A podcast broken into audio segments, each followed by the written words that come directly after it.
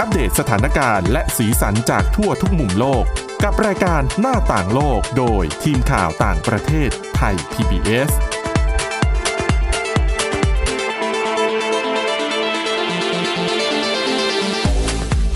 สวัสดีค่ะคุณผู้ฟังต้อนรับเข้าสู่รายการหน้าต่างโลกค่ะสำหรับวันนี้นะคะ เรามีเรื่องราวที่น่าสนใจมากมายเลยค่ะ ไม่ว่าจะเป็นเรื่องเกี่ยวกับ อ่ออดีตนายกรัฐมนตรีของอังกฤษนะคะบริสจอนสัน เพราะว่าพอลงจากตำแหน่งไปแล้วเนี่ย คุณผู้ฟังหลายท่านอาจจะสงสัยว่าแล้วเขาจะแบบไปทำมาหากินอะไรนะคะ เดี๋ยววันนี้มาเล่าให้ฟังนะคะ ถึงอาชีพใหม่ของบริสจอนสันค่ะอะสำหรับวันนี้นะคะ พบกับคุณอาทิตย์สุมนเรืองรัศสุนทรและดิฉันสวรักษ์จากวิวัฒนาคุณค่ะ สวัสดีค่ะ ค่ะอะ ไปเริ่มที่เรื่องของบริสจอนสันกันก่อนนะคะค่ะก็เอ่อก็เพิ่ง ลงจากตำแหน่งนายกรัฐมนตรีได้นะคะประมาณสักเดือนสองเดือนนะคะทีนี้ก็มีบทความนะคะพูดถึงว่าหลังจากนี้เนี่ยจอร์นสันเขาจะไปทำอาชีพอะไร ถูกไหมคะ เพราะว่าเป็นระดับผู้นำประเทศแล้วอะค่ะนะคะแต่ว่าในตำแหน่งสสเนี่ยสำหรับบางคนก็ยังคงเป็นอยู่นะคะ ก็หลายคนนะคะอดีตผู้นำหลายคนยังคงเป็นสสอยู่ แต่ว่าในกรณีของบริสจอนสันเนี่ยค่ะเขาบอกว่าตอนนี้เนี่ย เขาน่าจะหันไปเอาดีทางด้านของการเดินสายบรรยายอืมและต้องบอกนะคะ ว่าค่าตัวเนี่ย ฟังแล้วอิจฉามากๆเดี๋ยวเดี๋ยวจะมาเล่าให้ฟังกันว่า เวลาที่คนระดับอดีต นายกรัฐมนตรีของอังกฤษ เวลาไปเดินสายบรรยายเนี่ยเขาได้ค่าตอบแทนเท่าไหร่นะคะ จริง ๆ แล้วเนี่ยการเดินสายบรรยายนี่ถือว่าเป็นเป็นอาชีพยอดฮิตเนาะของอดีตของคนระดับ อดีตผู้นำประเทศค่ะแต่อย่างบารักโอบามาอย่างเงี้ยนะคะ แล้วก็อย่างโทนี่แบร์อดีตนายกรัฐมนตรีของอังกฤษเนี่ยคือแบบเป็นที่โจทย์จันกันมากว่าโหรายได้จากการเดินสายบรรยายเนี่ย มันเยอะกว่าก่อนที่ตอนที่เขาเป็นนายกรัฐมนตรีซะอีกอืมนะคะ แล้วก็ถ้าหากว่าใครเนี่ยสมัยดำรงตำแหน่งผู้นำแล้วคือประวัติดีค่ะผลงานโดดเด่น แล้วก็เป็นคนที่แบบมีเสน่ห์เป็นคนรู้จักมีศิลปะวาทศิลป์ในการพูดจาเนี่ย ก็จะเป็นที่ต้องการตัวมากนะคะ แล้วก็จะทำรายได้แบบเยอะมากๆนะคะ อย่างบอริสจอห์นสันเนี่ยตอนนี้อายุ 58 ปีก็ยังถือว่าไม่มากเนาะค่ะแต่ในบทความเนี่ยนะคะที่ลงในนิวยอร์กไทมส์เนี่ยค่ะเขาบอกว่าจริงๆ แล้วบริสจอนสันเนี่ยต้องหาเงินเยอะๆนะ เพราะว่ารายจ่ายเยอะ เหตุผลเพราะว่าบริสจอนสันเนี่ยผ่านการหย่าร้างมาแล้วสองครั้งอืมแล้วก็ ตอนเนี้ยคือแต่งงานอยู่กินกับภรรยาคนที่สามค่ะ แล้วก็มีลูกทั้งหมดนะ ทั้งของภรรยาคนปัจจุบัน แล้วก็ที่มีกับอดีตภรรยาอีกสองคน มีลูกหกคนโอ้โหและในส่วนของภรรยาเนี่ยดิฉันไม่แน่ใจว่าเขาต้องมีเหมือนมีการจ่ายค่าเลี้ยงดูด้วยหรือเปล่า ค่ะ นี่เหตุเป็นเหตุผลว่าทำไมจอร์นสันถึงต้องหาเงินให้ได้เยอะค่ะๆคือเอามาเลี้ยงลูกทั้ง6คนนี้เองนะคะ แล้วก็ ในรายงานข่าวเนี่ยเหมือนเมาส์หน่อยๆนะคุณอาทิตย์สมนค่ะ บอกว่าบริสจอนสันกับภรรยาคนปัจจุบันเนี่ยเป็นพวกที่รสนิยมค่อนข้างสูงอืมเขายกตัวอย่างนะคะเอ่อตอนที่เอ่อจอร์นสันเข้ามาเป็นนายกรัฐมนตรีใหม่ๆ แล้วเขาก็จะมีการตกแต่งห้องทำงานใช่ไหมที่บ้านหมายเลขสิบเขาบอกว่าข้าวของเครื่องใช้แต่ละอย่างเนี่ยแพงๆ ทั้งนั้นนะคะ อย่างค่าตกแต่งตอนนั้นเนี่ยนะคะ อยู่ที่8ล้าน6แสนบาทอื้อหือ ของตกแต่งที่แบบเรียกว่าหรูหราแบบเวอร์ๆเนี่ยนะก็อย่างเช่น มันจะมีมันจะมีรถเข็นน่ะที่เขาจะใส่เครื่องดื่ม แล้วมักจะอยู่ในบ้านแบบคนหรูๆอะนะคะอ่าค่ะนะคะ รถเข็นแบบนั้นเขาบอก ตกคันละ1นึ่งแสนห้าหมื่นบาทนะคะ โซฟาค่ะ ตัวละ6กแสนสามหมื่นบาทอืมสอันนี้สะท้อนให้เห็นถึงรสนิยมของบริสจอนสันที่ เรียกว่าหรูหรามากๆนะคะค่ะดังนั้นเนี่ยอย่างที่บอกนอกจากค่าใช้จ่ายเรื่องของภรรยาเก่า ลูกๆอีกทั้งหมดรวม 6 คนเนี่ยและยังต้องมาตสนองรสนิยมการใช้ชีวิตแบบหรูหราของเขาด้วยนะคะ ดังนั้นจำเป็นนะคะที่จะต้องหาเงินให้ได้เยอะๆเพื่อให้ใช้ชีวิตในรูปแบบนี้ไปได้ต่อไปนะคะอะทีนี้ไปดูกันนะคะว่าในการ ออกไปบรรยายแต่ละครั้งเนี่ยจอร์นสันเนี่ยเขาจะได้เงินประมาณสักเท่าไหร่นะคะค่ะเอ่อเขายกตัวอย่างก่อนเขาบอกว่าสมัยก่อนเนี่ยบริสจอนสันที่เคยเป็นนักข่าวด้วยนะอืมช่วงที่เป็นนักข่าวเนี่ยนะคะเขาได้เงินเดือนเนี่ยเอิ่มประมาณ9 2 0 0 0 0บาทต่อเดือนอะฟังดูเยอะเนาะค่ะแต่ว่าอันนี้คือค่าค่าครองชีพในอังกฤษนะคะอ่าก็ถือว่าอยู่ได้นะคะ แต่ว่าเมื่อมา เป็นนายกรัฐมนตรีแล้วเนี่ยนะคะ แล้วก็พอพ้นจากวาระไปแล้วเนี่ยเขาคาดว่าค่าตัวในการไปบรรยายแต่ละครั้งเนี่ย ประเมินแบบเฉลี่ยเลยนะค่ะ อยู่ครั้งละ10ล้านบาทโอ้ต่อการบรรยายหนึ่งครั้งสิบล้าน ใช่ค่ะโอ้โหแล้วเขาบอกว่า ถ้าหากจะบรรยายให้ได้ในราคานี้เนี่ย ค่ะบริสจอนสันต้องไปบรรยายที่ต่างประเทศนะมคือถ้าบรรยายในอังกฤษเนี่ยจะไม่ได้ราคานี้ค่ะเขาบอกว่าเต็มที่เนี่ยอาจจะได้แค่ 2 ล้านถึง 2 ล้าน5แสนบาท เหตุผลเพราะว่าในอังกฤษเนี่ยคนเขาไม่ค่อยชื่นชอบบริสจอนสันสักเท่าไหร่นะคะดังนั้นก็ค่าตัวจะน้อยหน่อยค่ะแต่ถ้าไปอยู่ในต่างประเทศเนี่ยเอ่อคนก็ยังมีภาพจำของความเป็นหุ้นนี่คืออดีตผู้นำ ของอังกฤษเลยนะค่ะ แล้วก็ในยุคของผู้นำคนเนี้ยมันก็มีเหตุการณ์สำคัญสำคัญเกิดขึ้นอืมแล้วก็บริสจอนสันนี่ต้องยอมรับเป็นคนที่มีวาทศิลป์เป็นคนค่ะที่เวลาพูดน่ะดูสนุกอะ่ะอืมดูตื่นเต้นนะคะค่ะก็เรียกว่าเรียกเอาคนดูอยู่ว่าอย่างนั้นเถอะนะคะ ทีนี้ การจะเดินสายไปบรรยายแบบนี้เนี่ยเขาไม่เขาจะทำผ่านบริษัทตัวแทนนะคะค่ะ ไม่ใช่ว่าคุณบริสจอนสันติดต่อไปเองโดยตรงไม่นะคะ จะมีบริษัทตัวแทน บริษัทที่ดังๆเนี่ยก็จะมีบริษัท Harry Walker Agency อันนี้อยู่ที่นิวยอร์กของสหรัฐนะคะค่ะแล้วก็มีอีกบริษัทหนึ่ง Washington Speaker Bureau นะคะ บริษัทนี้เนี่ยเป็นตัวแทนให้กับอดีตผู้นำอังกฤษหลายคน อย่างเทเรซาเมย์ก็เป็นอดีตนายกอังกฤษค่ะก็ใช้บริษัทเนี้ยเป็นตัวแทนเวลาจะติดต่อไปบรรยายที่ไหนนะคะ แล้วก็ยังมีอดีตผู้นำอีกหลายต่อหลายคนเลยนะคะ อะนั่นก็คือส่วนหนึ่งแล้วนะค่ะการบรรยายนะคะ ที่เขาคาดว่าน่าจะได้ประมาณ 10 ล้านบาทต่อครั้ง มีอีกอีกอีกกรณีหนึ่งที่เรียกว่าเป็นงานยอดนิยมของอดีตผู้นำทั้งหลาย หรือค่ะคนดังก็คือ การเขียนหนังสืออืมเช่นอาจจะเป็นอัตชีวประวัติของตัวเอง หรืออาจจะเป็นการบอกเล่าถึงเรื่องราวระหว่างที่ดำรงตำแหน่งค่ะ เพราะว่าในช่วงของบริสจอนสันนี่ก็มีเหตุการณ์สำคัญหลายอย่างเกิดขึ้นนะคะ เช่น การเป็นรอยต่อช่วงที่ Brexit อืม คือเป็นรอยต่อช่วงที่อังกฤษถอนตัวจากสหภาพยุโรปค่ะ เป็นช่วงที่เกิดวิกฤตโควิด -19 อืมเรื่องพวกเนี้ยคือมันเล่าได้นะคะค่ะเขาประเมินว่าถ้าหากบริสจอนสันเนี่ย ตกลงเขียนหนังสือขึ้นมาสักเล่มหนึ่งเนี่ยนะคะ น่าจะได้ค่าตอบแทนระหว่าง 42 ถึง 84 ล้านบาทโอ้โหอิจฉามากค่ะๆนะคะ อะ นี่ก็เรียกว่าเป็น อาชีพที่น่าจะสร้างสร้างรายได้ให้กับบริสจอนสันได้เป็นอย่างดีเลยแหละ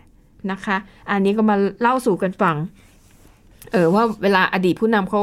หมดวาระแล้วเนี่ยเขาไปทำอะไรกันนะคะ แต่ว่านี่คือถือว่าเป็นเรื่องปกติค่ะนะคะ ของอดีตผู้นำทั้งหลายอะแล้วถ้าอย่างเขียนหนังสือเล่มหนึ่งค่ะเขียนครั้งเดียวก็คือขายได้ยาวๆไหเลนยจะค่าลิขสิทธิ์ค่าโน่นใช่ค่านั่นค่านี่อีกค่ะนะคะอะเอามาเล่าให้ฟังน่าสนใจดี อะไปต่อกันที่อีกเรื่องหนึ่งนะคะ ค่ะไอ้ดิฉันเกริ่นไว้ว่าเราจะเล่าเรื่องอะไรนะ ที่คุณอาทิตย์สุมนนำมาฝาก อันนี้เป็นเรื่องเกี่ยวกับพี่น้องอ่าท้องเดียวกันนะคะค่ะคือมีคำถามนะคะ ถูกตั้งว่าการที่เรามีพี่หรือน้องต่างเพศ ซึ่งเติบโตมาด้วยกันนะคะค่ะไม่ว่าจะเป็นเพศหญิงหรือว่าเพศชายเนี่ย จะส่งผลต่อการหล่อหลอมบุคลิกภาพของเรา ให้มีความเป็นชายหรือเป็นหญิงมากขึ้นเป็นพิเศษหรือไม่ อ๋อ อย่างที่เราคุยกันนอกรอบเมื่อกี้ใช่เนาะที่ค่ะอย่างสมมติว่าอะสมมุติถ้าบ้านนี้นะ มีลูกสี่คนค่ะแล้วเป็นผู้ชายซะสามแล้วเป็นลูกสาวซะหนึ่งค่ะการที่มีพี่น้องผู้ชายรายล้อมเนี่ย มันจะทำให้พฤติกรรมของลูกสาวเนี่ย แบบห้าวๆหรือว่าแก่นแบบผู้ชายใช่มันจะมีมันจะมีผลต่อกันหรือเปล่าใช่ไหมใช่ค่ะค่ะ ซึ่งคำถามนี้นะคะ นักจิตวิทยาแล้วก็นักวิจัยทางสังคมศาสตร์ที่เกี่ยวข้องเนี่ย ก็เหมือนทำการทดสอบกันมา นานกว่าครึ่งศตวรรษแล้วนะคะค่ะแต่ว่าผลวิเคราะห์ที่ออกมาเนี่ยยังไม่มีความชัดเจนแน่นอนสักทีนะคะอืมล่าสุดนะคะก็มีทีมวิจัยจากมหาวิทยาลัยวิกตอเรียแห่งเวลลิงตันของนิวซีแลนด์นะคะ ได้ค่ะทดลองเรื่องนี้อีกครั้งนะคะ โดยเขาใช้กลุ่มตัวอย่างขนาดใหญ่ที่สุดเท่าที่เคยมีมาอะเท่าไหร่ ก็คือ 85,000 คนค่ะใน 12 ประเทศนะคะ ซึ่งรวมถึงชายและหญิงในหลายประเทศของยุโรปค่ะ สหรัฐด้วยออสเตรเลีย เม็กซิโกจีนแล้วก็อินโดนีเซียนะคะค่ะอย่างที่บอกนะคะว่ามีการเหมือนทดลองมาแล้วหลายครั้ง ซึ่งก่อนหน้านี้นะคะ งานวิจัยบางชิ้นเนี่ยชี้ว่าผู้ที่มีพี่หรือน้องซึ่งเกิดในลำดับติดต่อกันเป็นเพศตรงข้ามอ่าตรงข้ามนะคะค่ะจะมีบุคลิกภาพที่แสดงถึงเพศของตนอย่าง ชัดเจนกว่าปกตินะคะ เช่นผู้หญิงที่มีพี่ชายหรือน้องชายเนี่ย จะมีความเป็นหญิงสูงกว่าคนทั่วไปค่ะเพราะว่าเหมือนต้องการสร้างอัตลักษณ์ที่แตกต่างจากพี่น้องอืมนะคะค่ะแต่งานวิงานวิจัยบางชิ้นนะคะ กลับได้ผลตรงกันข้ามค่ะ โดยพบว่าชายและหญิงเนี่ย ต่างเรียนแบบบุคลิกภาพของพี่น้องต่างเพศเสมอ ก็คือก็ดูแย้งๆกันเนาะใช่ก็คือมีการทดการทดลองแต่ละครั้งนะคะ ผลที่ค่ะได้แตกต่างกันนะคะ อย่างเช่นผู้หญิงที่มี พี่น้องหรือเพศชายเนี่ยก็จะออกแนวห้าวอืมๆกว่าผู้หญิงทั่วไปนะคะค่ะส่วนผู้ชายที่มีพี่หรือน้องเพศหญิงเนี่ย จะมีบุคลิกที่อ่อนโยน แล้วก็เข้าใจความเป็นหญิงมากกว่าผู้ชายทั่วไป ค่ะสำหรับงานวิจัยชิ้นนี้นะคะ ชิ้นล่าสุดเนี่ยเขาก็เลยใช้แบบทดสอบวัดระดับของบุคลิกภาพรวมทั้งสิ้น 9 ลักษณะ ก็คือทดสอบอย่างละเอียดเลยนะคะค่ะเพื่อศึกษาว่ากลุ่มตัวอย่างเนี่ยนะคะในเรื่องของที่ ทั้งเป็นคนเปิดกว้างต่อประสบการณ์ชีวิตแค่ไหน เป็นคนเปิดเผยชอบเข้าสังคมหรือไม่ก็คือ เรียกว่าครอบคลุมทุกด้านจริง ๆ นะคะ ค่ะ แล้วก็แบบทดสอบนี้นะคะ จะบ่งชี้ว่ากลุ่มตัวอย่างแต่ละคนเนี่ย มีบุคลิกภาพของชายและหญิงอยู่มากน้อยแค่ไหนอืมจากนั้นก็จะนำผลที่ได้เนี่ย ไปเปรียบเทียบกับข้อมูลทางครอบครัวนะคะค่ะโดยเขาจะเน้นศึกษาลูกคนรองสุดท้องที่มีน้องสาวอืมเทียบกับผู้ที่มีน้องชาย ซึ่งเกิดในลำดับถัดจากตนเองนะคะค่ะผลวิจัยข้างต้นเนี่ยนะคะเขาตีพิมพ์ในวารสาร Psychological Science นะคะ พบว่าเพศของพี่น้องที่เติบโตมาด้วยกันเนี่ยไม่ได้มีอิทธิพลต่อการหล่อหลอม ให้คนผู้หนึ่งเนี่ยมีบุคลิกภาพเอ็นเอียงไปทางใดทางหนึ่ง ก็คือมไม่มีผล ใช่ มันอยู่ที่ตัวของแต่ละบุคคลโดยค่ะแท้เลยค่ะส่วนกลุ่มตัวอย่างที่มีพี่ชายหรือพี่สาวซึ่งเกิดในลำดับที่ติดกันกับตนเองนะคะค่ะก็คือไม่ได้รับอิทธิพลที่หล่อหลอมการแสดงออกทางเพศเช่นกัน โอเค ฉะนั้นใช่ก็ปัจจัยภายนอก ใช่ดูค่ะแล้วเนี่ยก็คือจากผลการวิจัยไม่ได้เกี่ยว ไม่ได้เกี่ยวข้องกับอ่าพฤติกรรมของแต่ละคนค่ะก็คือขัดแย้งกับผลวิจัยที่มีมาก่อนหน้าหมดเลยอ่าฮะแต่ก็ไม่แน่ว่าต่อไปค่ะก็อาจจะมีผลวิจัยอื่นอีก ก็ก็เป็นไปได้นะค่ะเพราะว่ามันก็จะมีรายงานหรือว่าผลการศึกษาทางวิทยาศาสตร์ที่ออกมา บางทีก็หักล้างใช่นะคะกับหลักฐานชิ้นเดิมที่มีอยู่ค่ะ แต่ก็เขาบอกด้วยนะคะว่า แม้ว่าการพี่น้องอะอ่าการมีพี่น้องอะค่ะ จะไม่ค่ะได้ส่งผล ต่อบุคลิกภาพของของคนเราโดยตรงนะคะค่ะแต่ในบางกรณีก็อาจจะมีในเรื่องของอมวัฒนธรรมค่ะ ในเรื่องของสภาพเศรษฐกิจแล้วก็สังคมของบางประเทศเนี่ยอาจจะทำให้การมีพี่น้องต่างเพศเนี่ยส่งผลต่อชีวิตความเป็นอยู่ในบางเรื่องได้นะคะเช่นเคยมีงานวิจัยนะคะ พบว่าผู้หญิงในสหรัฐและเดนมาร์กที่มีพี่ชายหรือน้องชาย มักจะมีรายได้ต่ำกว่าผู้หญิงทั่วไปอืม แล้วก็ยังมีงานวิจัยจากชาวเอเชียนะคะค่ะพบว่าผู้หญิงที่มีน้องสาวเนี่ย มักจะแต่งงานเร็ว ในขณะที่ผู้หญิงที่มีพี่สาวจะแต่งงานช้าค่ะ ประมาณเนี้ยค่ะ ก็คือเป็นเรื่องของอาจจะเป็นเออเรื่องของสังคมด้วยบทบาททางสังคมอะไรอย่างเงี้ยอืมค่ะอืมอืมก็แปลกดีเนาะอะเอามาเล่าสู่กันฟังนะคะใช่ค่ะอะปิดท้ายวันนี้ค่ะ ไปดูเรื่องราวอันนี้เกี่ยวข้องกับเมืองไทยเหมือนกันนะคะค่ะเมืองไทยเนี่ยได้ชื่อว่าเป็นสวรรค์ของเพศทางเลือก เพราะว่าเราเนี่ยค่อนข้างจะเปิดกว้างค่ะนะคะจะเดินขบวนจะแต่งตัวรวมถึงอ่าสื่อบันเทิงอะไรต่าง ๆ เนี่ยอ่าก็คือเรายอมรับได้กับการค่ะที่กลุ่มเพศทางเลือกเนี่ยจะใช้ชีวิตนะคะ แล้วก็ในยุคก่อนๆเนี่ย คุณหมอในเมืองไทยเนี่ยถือว่าเป็นหมออันดับต้นๆของโลกเลยนะ ที่มีความสามารถในการผ่าตัดแปลงเพศอืมโดยเฉพาะการผ่าตัดอ่า จากผู้ชายให้กลายเป็นผู้หญิงค่ะเพราะดิฉันน่ะเคยอ่านหนังสือ แต่เขาเขียนในเชิงนวนิยายนะคะ เขียนเล่าประสบการณ์ของการผ่าตัดแปลงเพศจากผู้ชายเป็นผู้หญิง แล้วก็คือในตัวละครก็คือก็คือผู้เขียนนั่นแหละค่ะนะคะเขาก็บรรยายว่าเป็นการผ่าตัดที่สลับซับซ้อนมาก ๆ ราคาค่าใช้จ่ายแพงมาก แล้วก็มันเจ็บปวดมาก เพราะว่ามันเกี่ยวกับเรื่องของเส้นประสาทค่ะนะคะ ดังนั้นในยุคหนึ่งเนี่ย คุณหมอในเมืองไทยนะคะ โดยเฉพาะด้านการผ่าตัดแปลงเพศเนี่ยคือได้รับการยอมรับในระดับโลกค่ะแต่แน่นอน การผ่าตัดในลักษณะนี้เนี่ยด้วยความยากความซับซ้อนทำให้ค่าใช้จ่ายสูงมากนะคะ ล่าสุดค่ะ มีรายงานนะคะบอกว่าตอนนี้เนี่ยประเทศไทยไม่ได้เป็นศูนย์กลางของการผ่าตัดแปลงเพศอีกต่อไปอืมเหตุผลก็คือราคามันแพงค่ะ แพงมาก ๆนะคะ คือในยุโรปอาจจะแพงกว่าเรา เราอาจจะอยู่แบบ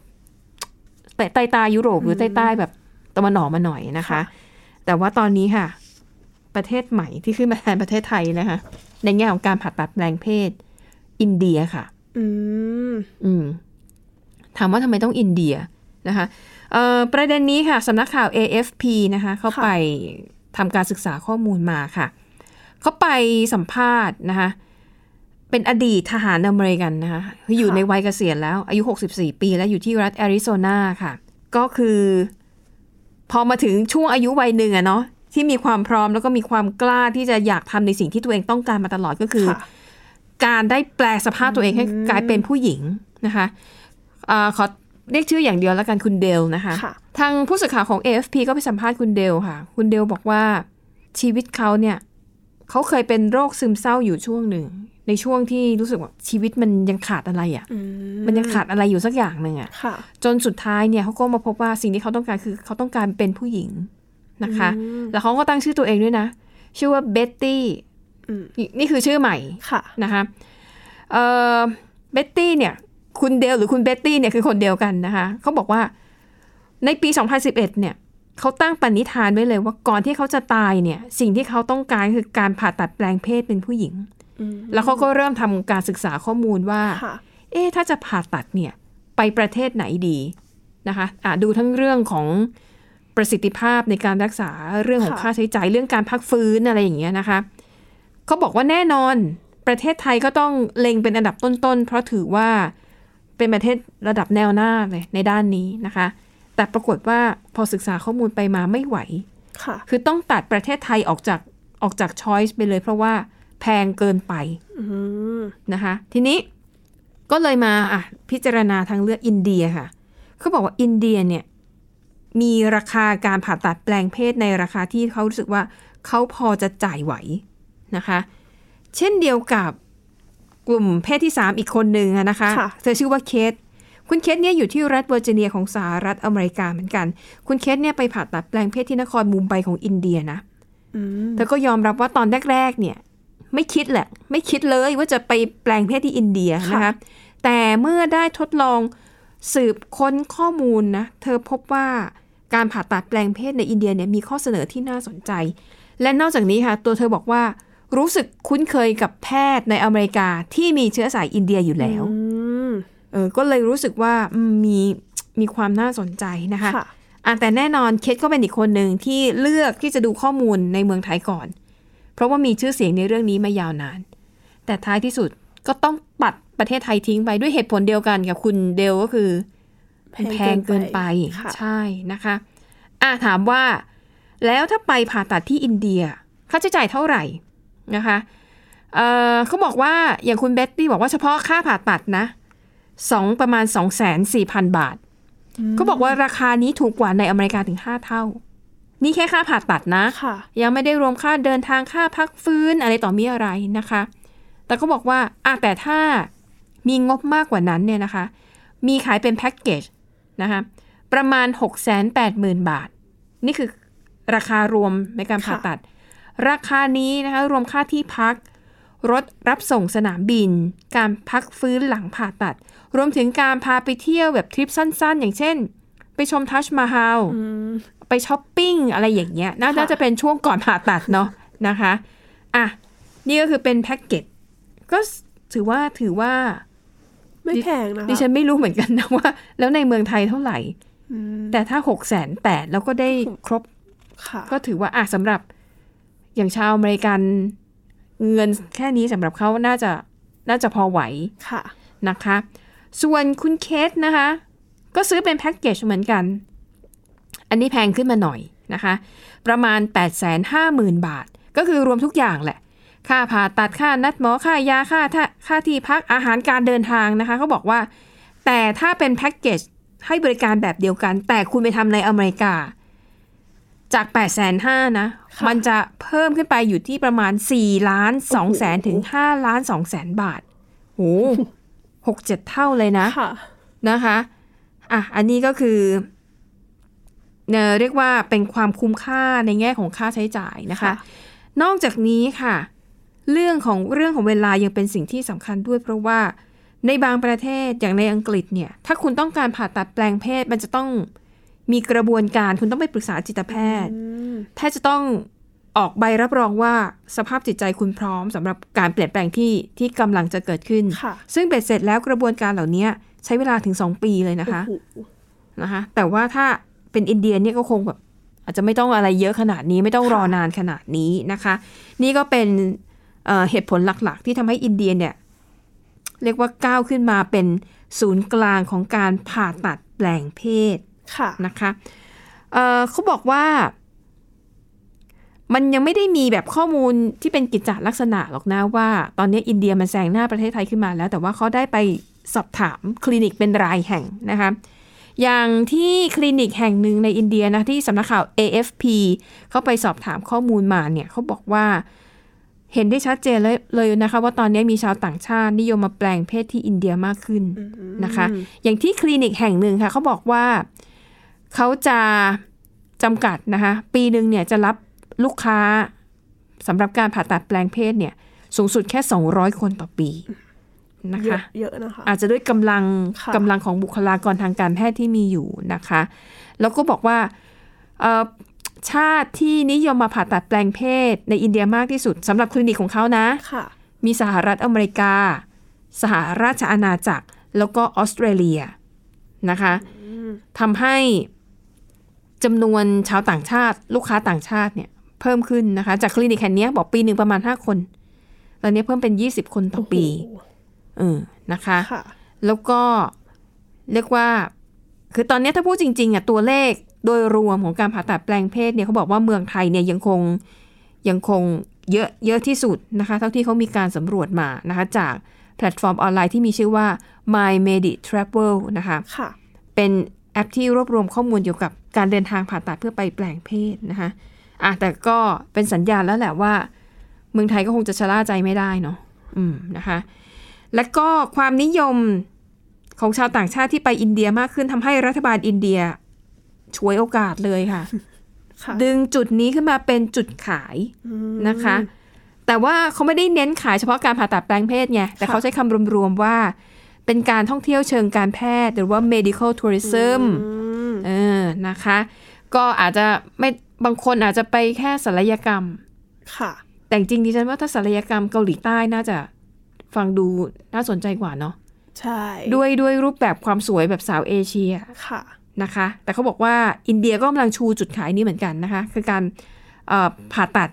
ศัลยกรรมเพื่อเสริมความงามนะคะค่ะซึ่งสหพันธ์อุตสาหกรรมอินเดียค่ะคาดการณ์ว่าอุตสาหกรรมการท่องเที่ยวเชิงการแพทย์ในอินเดียนะคะ ที่ปัจจุบันนี้เนี่ยมีสร้างรายได้ประมาณ 3,000 ล้านดอลลาร์สหรัฐ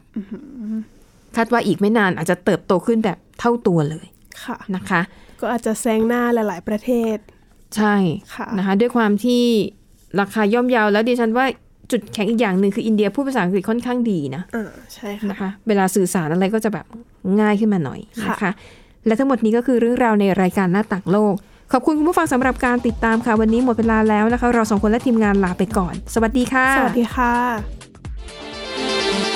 Thai PBS podcast. View the world via the voice.